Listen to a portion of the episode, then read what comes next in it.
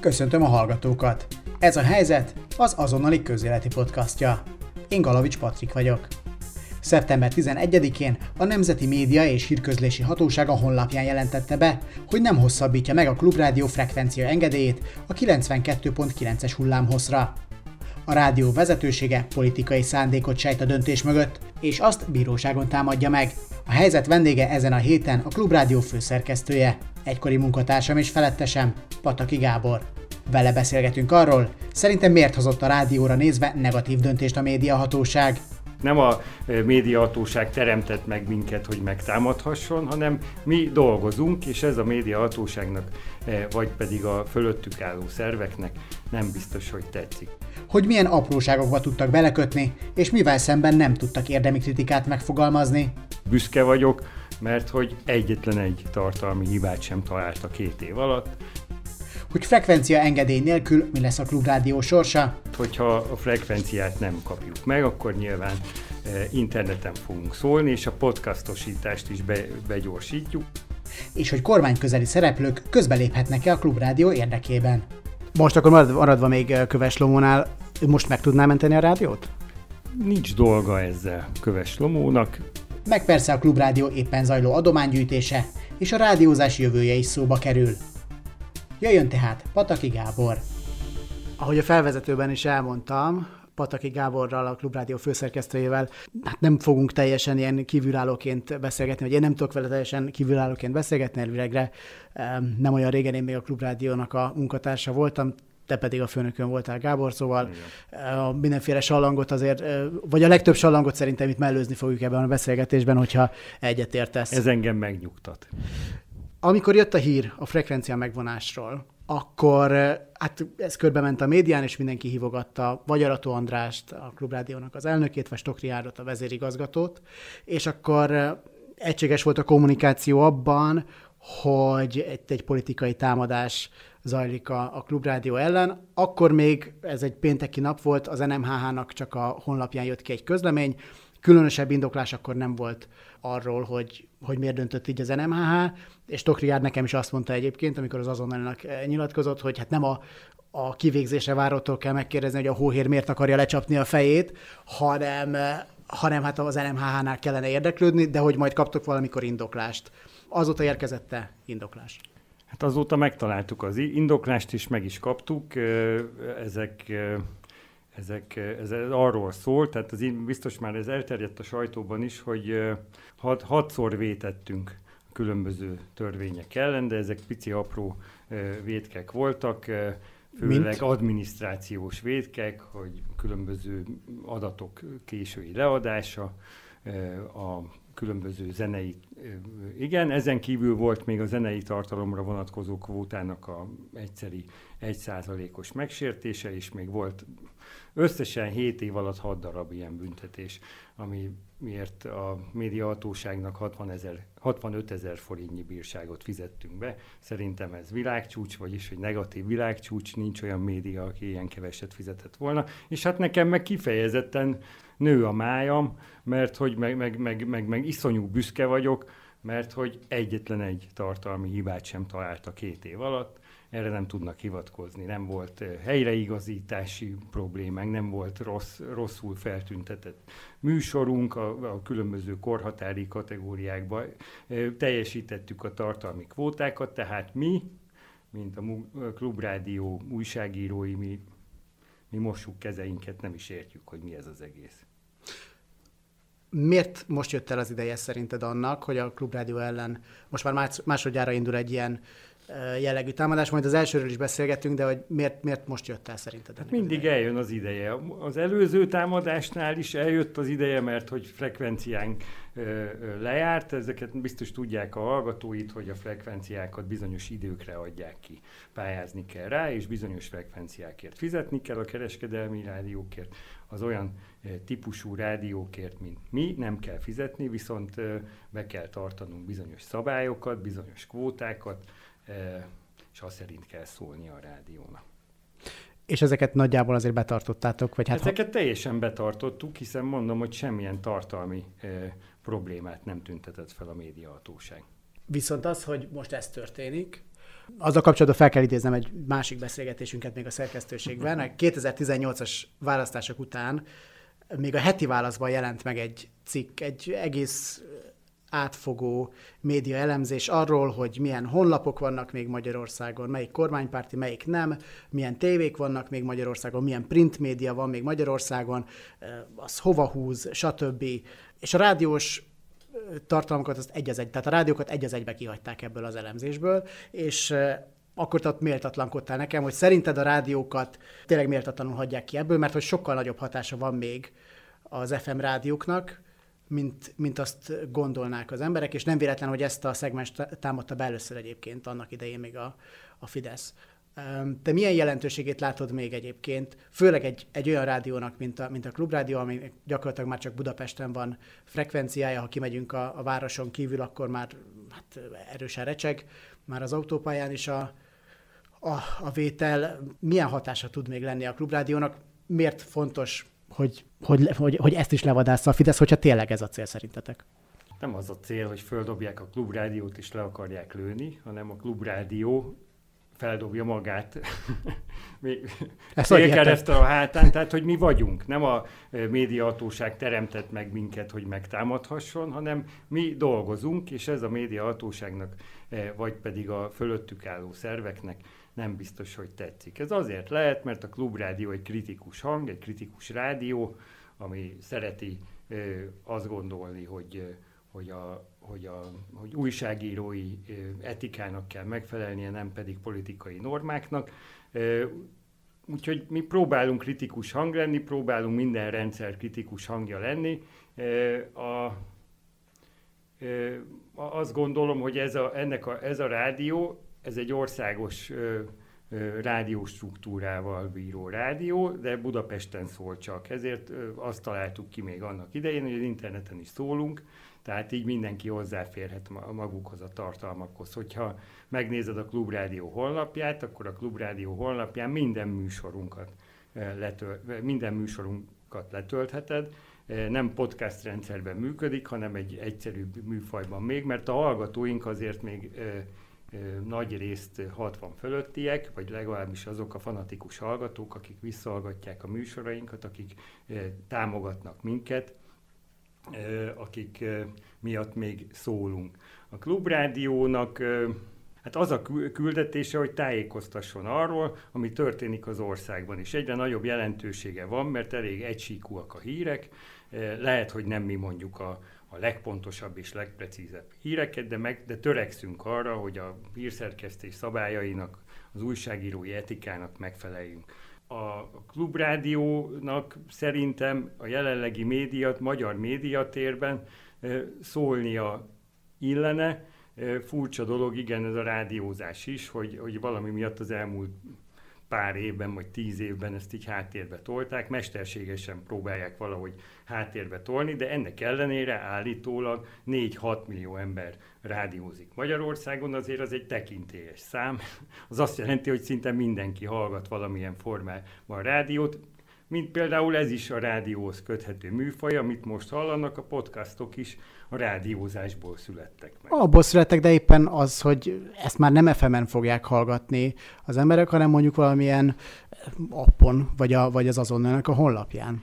Hát igen, és most a közeljövő, tehát hogy most azt teremtette meg nekünk a média hatóság, hogy ezt az oldalt jóval erősebben fejlesztjük, mint azt gondoltuk volna a következő időszakban, mert hogyha a frekvenciát nem kapjuk meg, akkor nyilván interneten fogunk szólni, és a podcastosítást is be, begyorsítjuk. Az még annak idején, amikor te ott voltál, akkor arról sokat beszéltünk, hogy a podcast az a, az a jövő. Még mindig csak a jövő, azóta is azt gondolom, hogy ez még mindig nem a jelen Magyarországon, annak ellenére, hogy Angliában már nem lehet e, e, megkerülni a podcastokat. Múltkor beszéltem egy régi barátommal, aki mondta, hogy most vettek kint Londonban egy autót, amiben már nincsen sima rádió, hanem csak internetes rádió van, és oda pedig le tudja tölteni a podcastjait, meg a nem tudom milyeit, meg az internetes élőrádiókat hallgatni, de az, hogy az FM rádiózás az kihalóban van Nagy-Britanniában is, az elég érdekes, pedig hát az, a, az egy eléggé erős rádiós médiahatalom. Egyébként Magyarországon is nagyon hallgatott, ha már itt tartunk a BBC-nek a, a reggeli podcastja, tehát az egy reggelente jön fél órában, tehát ez nem annyira meglepő, meg ők ebből a szempontból akkor már tényleg előrébb vannak, viszont ezzel kapcsolatban, hát tegnap kaptam, most mondom a hallgatóknak, hogy mi egyébként szerdán beszélgetünk, és kedden kaptam egy e-mailt Arató Andrástól, a, a, ami gondolom egy ilyen nagy mindenkinek, vagy nagyon sok helyre kiküldött e-mail volt, amiben egyrészt támogatást kér a klubrádiónak, másrészt uh, itt a vége az érdekes a, az e-mailnek, amiben um, hát mint egy kicsit már le is mondana arról, hogy meg lesz ez a frekvencia, hogyha újra is pályáztok. Szó sincs erről. Sőt, és nem is az újra pályázáson múlik, még, még nem adtuk be nyilván a fellebbezésünket, még ezt a döntést jogi útra fogjuk terelni, és Stokriárd jogászunk szerint, szerint ez egy törvénytelen határozat. Ezt meg fogjuk támadni. Azt, hogy hogyan, az majd, az majd kiderül az elkövetkezendő egy hétben.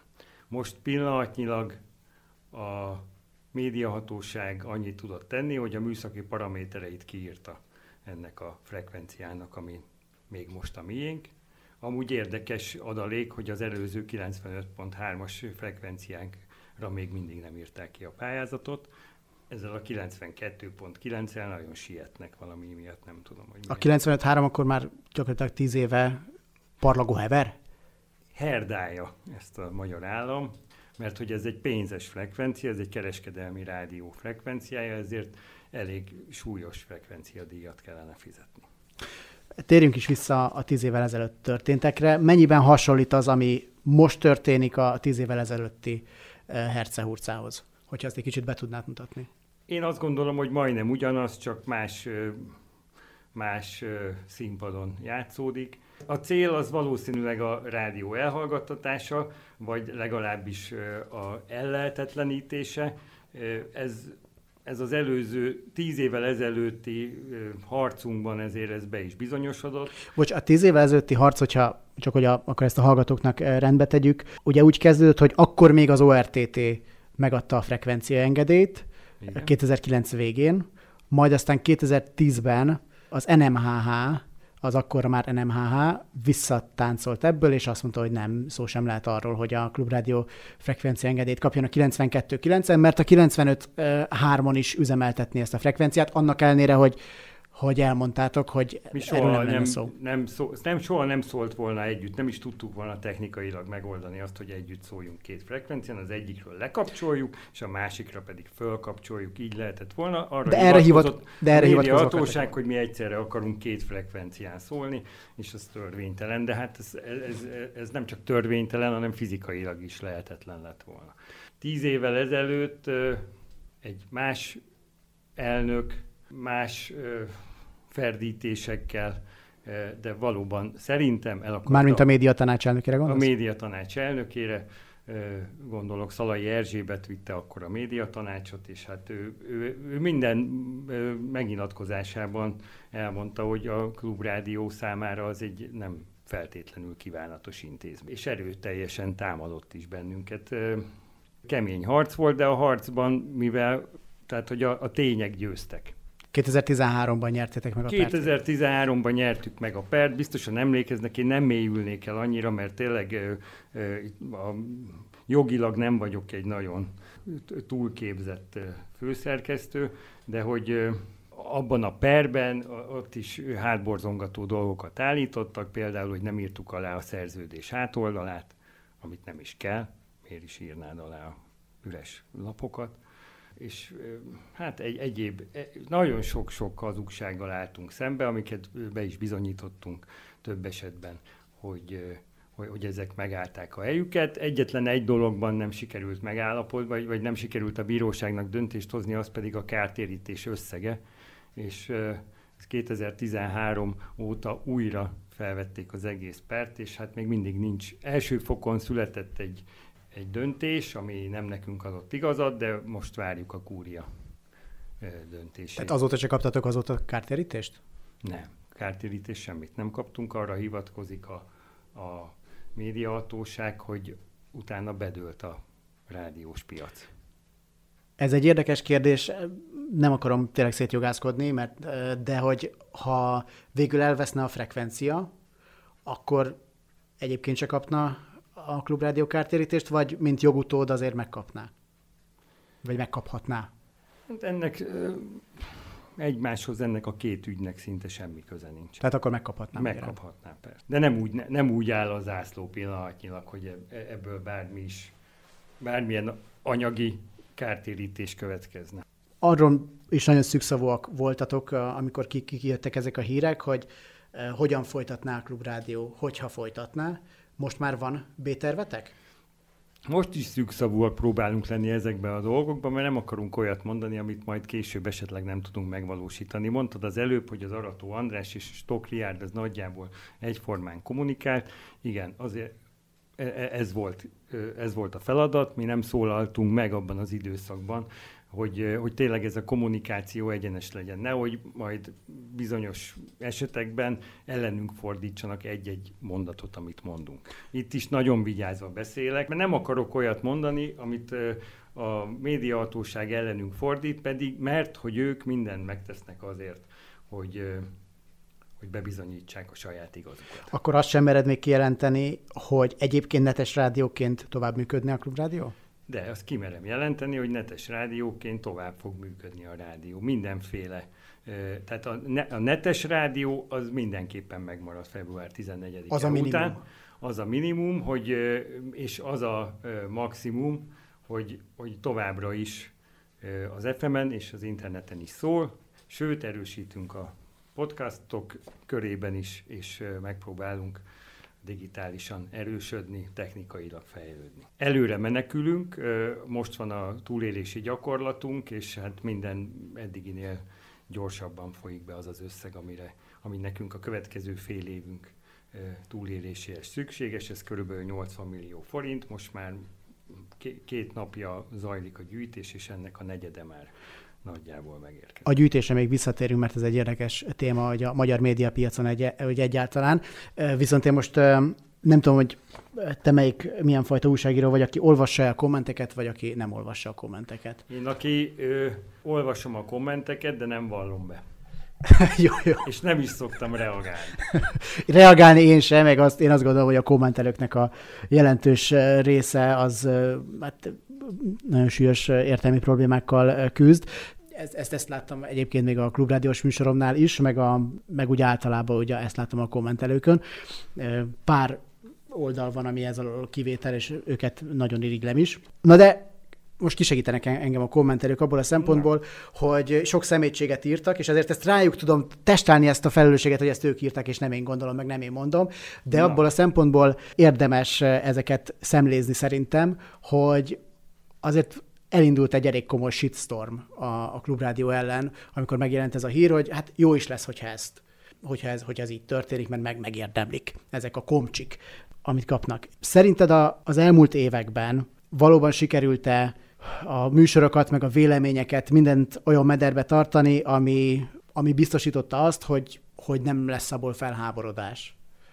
Nem erre utaztunk hogy ne legyen felháborodás, hanem a saját lelkiismeretünkre utazunk általában, amiből lehet felháborodás, és aztán jönnek ilyenkor a kommentek. Itt a klubrádió dolgozói nyilván nem tudom, hogy én nem tudnám rájuk mondani azt, hogy libernyák komcsik, ráadásul nem is mindig tudom a politikai nézetüket, és nem is fontos a műsorkészítés szempontjából, és az is előfordulhat, hogy a politikai nézet és az előállított munka az teljesen különböző. Az én politikai nézeteimet például nem próbálom ráerőltetni a munkatársakra, ezt te is tudod. Igen, ezt tudom. De azért jókat beszélgettünk. De azért beszélgetni nyilván lehet, de az, a, az egészen más, ami zajlik a szerkesztőségben, meg egészen más, ami e, zajlik, vagy, vagy hallható a, a nem létező éterben. De, e, de igen, én bevallom őszintén, hogy nem a pozitív kommentekért dolgozom azokból nehéz is egyébként gyűjteni, mindig, mindig a negatívból van, sokkal több bármit csinálsz igazából. Volt egy másik felvetés, amiről sokat beszélgettünk annak idején a rádióban, és, és most is megjelent, az pedig Köves Lomónak a szerepe. Olvastam olyan kommentet, ami azt mondta, hogy hát ha a Slomónak ez fontos, ez a rádió, akkor mentse meg. Meg tudja elmenteni a rádiót Köves Lomó? Egyszer megmentette. Tehát, hogy amikor a ö, Köves Lomó, vagy a Köves Lomóhoz tartozó brit média, vagy különböző emberek, ö, ö, mikor először a hallgatóknak mondjuk el, hogy nekik tulajdonrészük van. A brit médiának a... volt tulajdonrész, amit eladott egy, egy úrnak, most egy személyi tulajdonban van a, az a rész, amit a brit médiának adott el. Köves Lomóék, vagy, vagy a brit média, nem mondhatom, hogy Köves Lomóék, mert Köves Lomó a brit médiában nem vállal a szerepet. A brit média annak idején vásárolt bizonyos mennyiségű részvényt a klubrádióból, és ezzel megmentette a klubrádiót, mert akkor éppen teljesen üres volt a kassa, két hónapja nem kaptak fizetést a munkatársak, és, pont, és ott tartottunk, hogy így már nem tudunk dolgozni. Nagyon sokáig, tehát amúgy is kis pénzből élnek a munkatársaink, de a nullából azért elég nehéz fenntartani magunkat, és hát két-három hónapos kimaradás az azért sokaknak az nagyon sok volt. És akkor jött a Brit Ez mikor történt? Ez körülbelül három évvel ezelőtt, de nem tudok pontos dátumot. Akkor jött a brit média, és azóta tulajdonképpen tulajdonképpen nincsenek fizetési problémáink, mind a mellett, hogy, hogy nyilván azóta is a hallgatók támogatásából és minimális reklámbevételből élünk meg. Most akkor maradva még Köves Lomónál, most meg tudná menteni a rádiót? Nincs dolga ezzel Köves Lomónak. Nem hiszem, hogy ő meg tudná menteni a rádiót. Ki tudná megmenteni? A, a médiahatóság tudná megmenteni, hogyha törvényesen, vagy, vagyis, hogy... hogy tehát, hogy... tehát olyan opció sincsen, hogy valaki, egy befektető besétál Befektető besétálhat, de mi nem keressük a kormányzat, kormányzattal való kommunikációt, nem, nincsenek, nincs kapcsolatunk, sőt, csak perünk van a médiahatósággal. Ők tudnának segíteni, ha valaki besétál és hoz pénzt, attól még nem lesz frekvenciánk. Majd meglátjuk, hogy mi lesz. Én, a, én, én, bízom a, a jogászunkban, aki a vezériazgatónk is, aki bizakodó a perrel szemben. Én azon vagyok, és nem is nagyon szeretném mondani az alternatívákat, hogy szólni fog a, a 92.9. De hülyék lennénk, hogyha nem készülnénk arra, hogy esetleg valameddig, vagy ideiglenesen elhallgat, akkor viszont az interneten fogunk sokkal sokkal erősebben szólni, amiben nem nagyon lesz változás, megpróbáljuk ugyanabból a stúdióból, ugyanazzal a struktúrával csinálni, egy kicsit internetesebbé tenni, majd meglátjuk, hogy milyen költségeket kell visszavennünk, hogy az, hogyha csak neten szólnánk, amit mondom, hogy nem ez a cél, akkor milyen rádiót üzemeltetnénk. Nagyon sok dolgunk van még addig, februárig nyilván van idő, hogy egy kicsit technikailag felfejlődjünk, mert technikai problémáink vannak. Én azt gondolom, hogy hosszú távon az internetes rádiózás valamivel olcsóbb, mint a, az FM rádiózás amúgy. Nem hozzátok általában nyilvánosságra a hallgatottsági adatokat? Hát mert hogy azt nem mi hozzuk nyilvánosságra, hanem a médiahatóság. Kér, de kéritek, hogy hogy ne hozzák ne nyilvánosságra, hozzák. nem csak mi, különben a hozzánk nagyon távol álló Karcefem sem kéri, és még kisebb, más kisebb rádiók sem, mert hogy mi azért nem kérjük, mert szerintünk nincs valóságtartalma az adatoknak. Tehát amikor valós adatokat nézünk például, és az interneten e, látunk e, adatokat, hogy mondjuk megnézem, hogy hajnal kettőkor 1500-an hallgatják a klubrádiót az interneten, és a, a a központi mérésben meg kettőtől háromig nincs hallgatója a rádiónak. Még tudnék sok-sok példát hozni, hogy miért tartom hiteltelennek ezt a mérést. Központi mérés van. Akkor leginkább becslésetek van arra, hogy mennyien hallgatják a rádiót? Becslésünk van, amúgy különben a, a mostani mérései szerint a médiahatóságnak 150 ezer körül hallgatnak minket. Ez 250-ről esett vissza akkor, amikor elkezdtek minket mérni. Én mi azt gondoljuk, hogy 200 és 300 ezer napi hallgatónk lehet, és, és olyan 3 és 500 ezer heti. Mennyien hallgatják analóg rádión a rádiót? Ez azért fontos kérdés, mert hogyha tényleg nem lesz majd frekvencia, akkor lehet, hogy sokakat át kell szoktatni a, a netre, és az idősebb hallgatókat főleg talán nem olyan egyszerű. Igen, a, a, sta, a statisztikák azt mutatják, hogy bár az idősebb hallgatók határozzák meg a klubrádió hallgatóságát, tehát a 60 pluszosok vannak nálunk nagyon sokan, és nagyon aktívan, interaktívan, és ők a támogatóink is, de ebből a 200 ezerből még, mégis majdnem, hogy a kisebbségbe szorulnak. Egy állítólag egy átlagos klubrádió hallgató az utolsó mérések szerint az egy 48 éves nő, leginkább nő, esetleg férfi. Ez a kettő opció van. Ez igen. Ilyen, ilyen... van még több is, de... Van, igen, de most egy, ez egy ilyen konzervatív dolog igen. volt most Igen, tehát igen, ez a 48 plusz, 40 pluszban vagyunk mérhetőek általában, és van egy sáv, amiben te is részt vettél, ez a 3-tól 4-ig sáv, amiben 35 pluszig jutottunk el. Tehát, hogy igen, ez a réteg, ez a nagyon aktív és ö, ö, nagyon klubrádió hű réteg, ez valószínűleg nehezen fog megbarátkozni az új technikával, e, ezért mi kampányokat fogunk szervezni, sőt, talán még oktatásokat is fogunk tartani, hogy hogyan lehet, vagy hogyan kell másképp rádiózni. Van egy csomó lehetőség, hogy hogyan hallgassák a rádiónkat a továbbiakban. Erre fel fogunk készülni és az elkövetkezendő időben erről sokat fognak hallani a hallgatóink.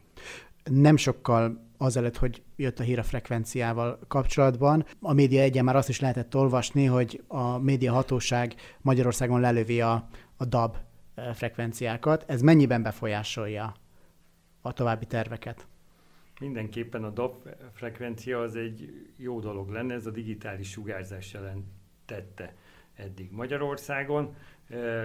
A, dab, a dabon a DAB az veszélyes a médiahatóságnak, mert oda nem kell pályázni, ott bárki indíthat bizonyos összegért rádiót, bizonyos szabályok szerint. A digitális rádiózás körülbelül 10 éve kezdődött el Magyarországon. Akkor, ha jól emlékszem, akkor Finnországból vettük azokat a tornyokat, amikkel, azokat az eszközöket, amikkel szórták ezt a az adásokat. Kísérleti adás volt az elmúlt tíz évben, és mi is szóltunk Dabon, de alig hallgatta valaki. A magyar kormány úgy döntött, hogy ez a, ez erre, a, erre nincs szüksége, mi egy kicsit sajnáljuk, de, de, az egy, de az a rendszer, amit Magyarországon kialakítottak, az egy nagyon ramagy rendszer volt, borzasztóan rosszul szólt, nem volt kitalálva elég jól. Tehát egyrészt elvettek valamit tőlünk, de azt, ami még igazából nem is volt. Tehát tényleg tíz éve kísérleti jelleggel szólt a DAB, és hát az az öt ember, aki hall, hall, dabon hallgatta, azokat név szerint ismerjük. Tehát tényleg ez egy elég belterjes kis csapat volt. Én nem tudom, hogy te tudtad-e egyáltalán, hogy szólunk dabon.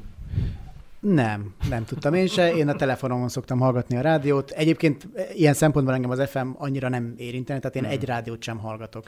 FM-en és szerintem a kortársaimnak a nagy része ez, ez így van. Nekem nincs is rádióm, tehát nincs, nincs ilyen, ami, nem, hanem van egy applikáció, amiben ott van csomó rádió, és akkor rá szoktam nyomni, hogy klubrádió, de egyébként nem, és szerintem ezzel nagyon-nagyon sok mindenki így van. Igen, és egy kicsit, tehát én harcolok ezek ellen az applikációk ellen egyelőre magamban. Tehát én sokkal Miért? jobban szeretem, hogyha a klubrádió oldaláról hallgatják. Egyrészt az nekünk klikkelés is, meg, meg, meg egyéb vonzatai is lehetnek. Ezek az oldalak meg fogják, elvesz, ö, a streameket egymás alá rakják úgy, hogy ráadásul én egyetlen egy ilyen stream gyűjtő oldallal se kommunikáltam, nem kérdezték meg tőlem, hogy mit írjanak oda mellé. De hát ez megjelenik a hallgatottsági adatban. Hát. A, nincsenek hallgatottsági adatok, mi azt látjuk, amit a StreamStat adatai mutatnak. Na de abban, e, abban megjelenik. Abban megjelenik, de nekünk nem kattintás. És, és ma a piacon mi nem hallgatottsági adatokat árulunk, mint általában szoktak a cégek, hanem szimpátiát, jó műsorok. De ez nem egy olyan dolog, amiben amiben viszont most függetlenül a média hatóságtól és mindentől bele kell nyugodni, úgymond? Hát ez lesz a jövő. Tehát valószínű, hogy aki mondjuk rádiót akar hallgatni, vagy podcastot akar hallgatni, a jövőben az, annak arra lesz igénye, hogy ne egy oldalt kapjon meg, ne egy kedvenc műsora legyen ott, hanem minden ömlesztve, és az egyáltalán nem biztos, hogy egy, egy adott rádiótól lesz ott. Mint Jó, hogy most mondjuk a Spotify-on. Ellen, ennek ellenére azt gondolom, hogy ez egy, ez, ezek olyan rendszerek, amik, amiket, tehát hogy beszívják a, a tehát tulajdonképpen ezeknek a gyűjtőportáloknak nincs dolguk. Fogják, és a mi munkánkat értékesítik valahogy. Ez engem egy kicsit bosszant. Még nem tudom, hogy hogy lehet ezzel fellépni, de mindenképpen bosszant. Szerintem a híroldalak ezt a Facebookkal megszenvedték, és majd erre majd kitérünk szerintem. Sőt, sőt most azonnal kitérünk, mert az indexel kapcsolatban írta Illés Gergő az azonnalin, hogy bármennyire szomorú is, ami ott történt, a Telex elindulása, és az, hogy most már tényleg tudatosulni fog az emberekben, hogy a hírekért fizetni kell, tehát hogy a honlapok sem ingyen működnek, az alapvetően még egy jót is hozhat. Éppen hamarosan jön majd egy, egy interjúnk például a, a szlovák Denyik N főszerkesztőjével, akik egy fizetős honlapot tartanak fenn, és a fele akkor a Szlovákiában 25 ezer előfizetőjük van uh-huh. havonta. Ezt már a szlovákok megtanulták, vagy legalábbis sokkal előrébb, előrébb járnak, mint mi ebben a kérdésben. Hasonló fordulat lehet-e itt is, és most úgy, úgy tűnik, hogy már a honlapoknál talán megtörténik, mert nem csak a Telexről van szó, hanem a HVG 360 is elindult, a Mérce már régóta támogatásokból él, a Magyar Hang úgy szintén bevételének egy jó részét valószínűleg támogatásokból fordítja, vagy szerzi meg. A 444 szintén elég erős kampányt indított, és úgy tűnik, hogy ezek a kampányok mennek is. Valami hasonló fordulat lehet-e a rádiós piacon is? Hát a rádiós piac sokkal régebb óta működik így, mint ahogy tulajdonképpen az Index és a, a 444, meg különböző portálok, a mérce, ezekbe a gyűjtésekbe beleültek, amiket kitapos, mondhatni Magyarországon az egyik kitaposúi mi voltunk.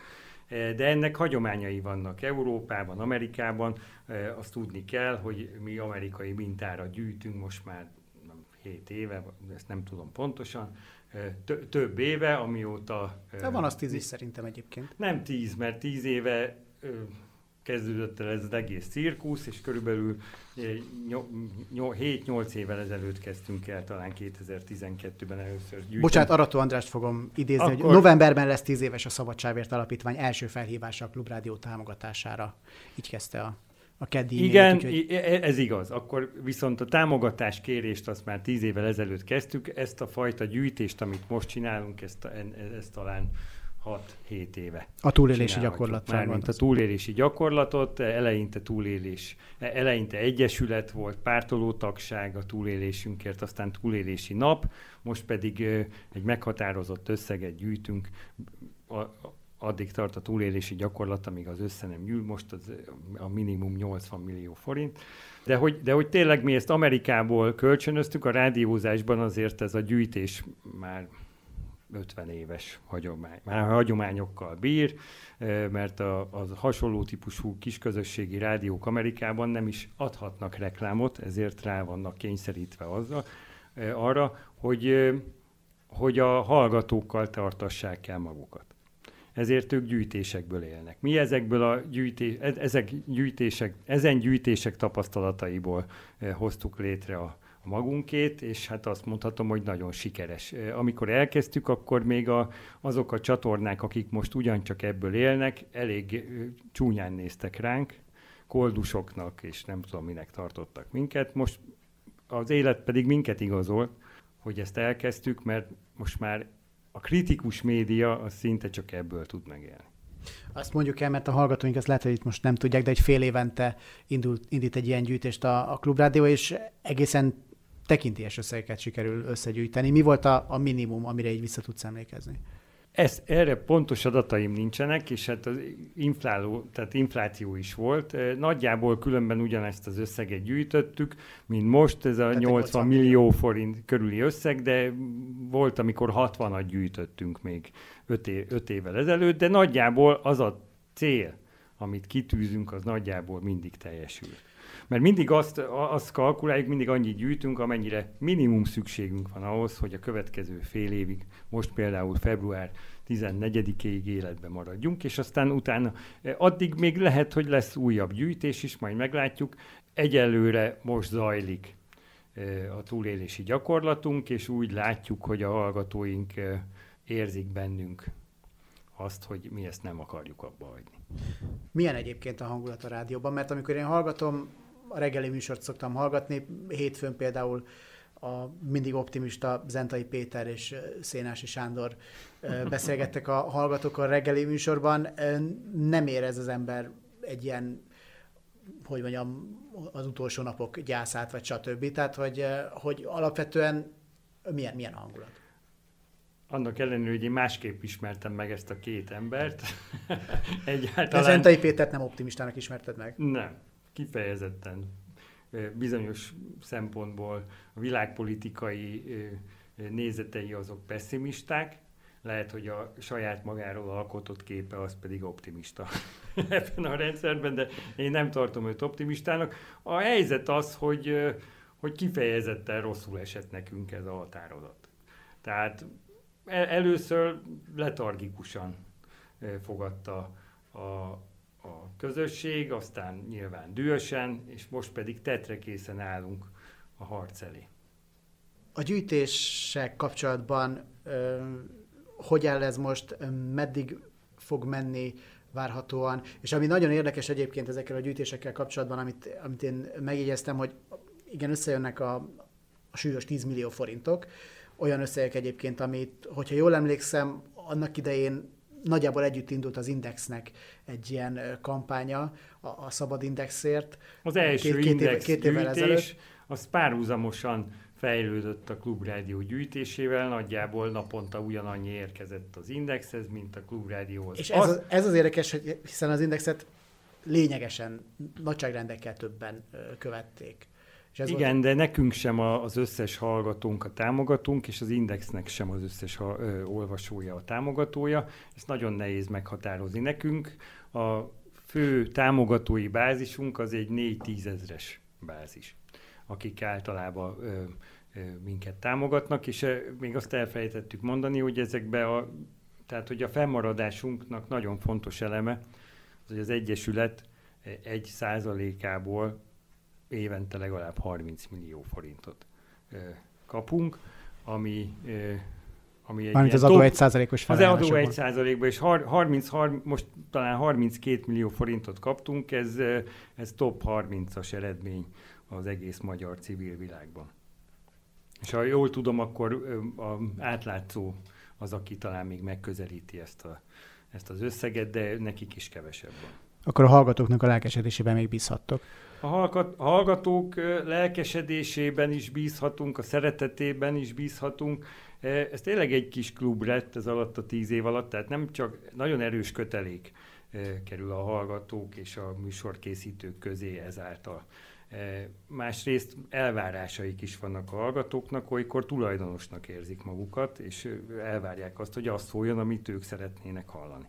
Igen, ezt tapasztaltam én is, de... Nyilván ezt nehéz valahogy ezen úgy egyensúlyozni, tehát nekünk az a célunk, és azt is szoktuk mondani, hogy mi olyan rádi, addig szól ez a rádió, amíg önöknek tetszik. Beleszólásuk is nyilván van, de azért mi gyártunk egy bizonyos tartalomsort, és amíg az eljut az emberekhez, és azt gondolják, hogy ezt támogatni érdemes, addig szólunk. Tehát nem a médiahatóságon múlik az, hogy a klubrádió szól-e, hanem a hallgatóin. És arra mennyi esélyt látsz, hogy frekvenciával fog szólni a klubrádió február 14-e után is? Mi mindent meg fogunk tenni azért, hogy, hogy szóljon a klubrádió. Fogalmam sincs az esélyeinkre. Én azt gondolom, hogyha a, hogyha jogot figyeljük, vagy, vagy a a körülményeket, akkor azt gondolom, hogy százszázalékos esélyünk van arra, hogy az FM 92.9-en tovább szól. Micsoda optimista vagy. Látod? Nem olyan, mint az entai. Köszönöm szépen, hogy itt voltál. Köszönöm én is. Pataki Gábor a Klubrádió főszerkesztőjével beszélgettem. Ne felejtsetek el feliratkozni a helyzet csatornájára Spotify-on, iTunes-on és Google Podcaston, ahol lehet kérem még értékeljétek is a podcastot, illetve iratkozzatok fel az azonnali hírlevelére, a reggeli feketére. A figyelmeteket megköszönve búcsúzom, Galavics Patrikot hallottátok, sziasztok!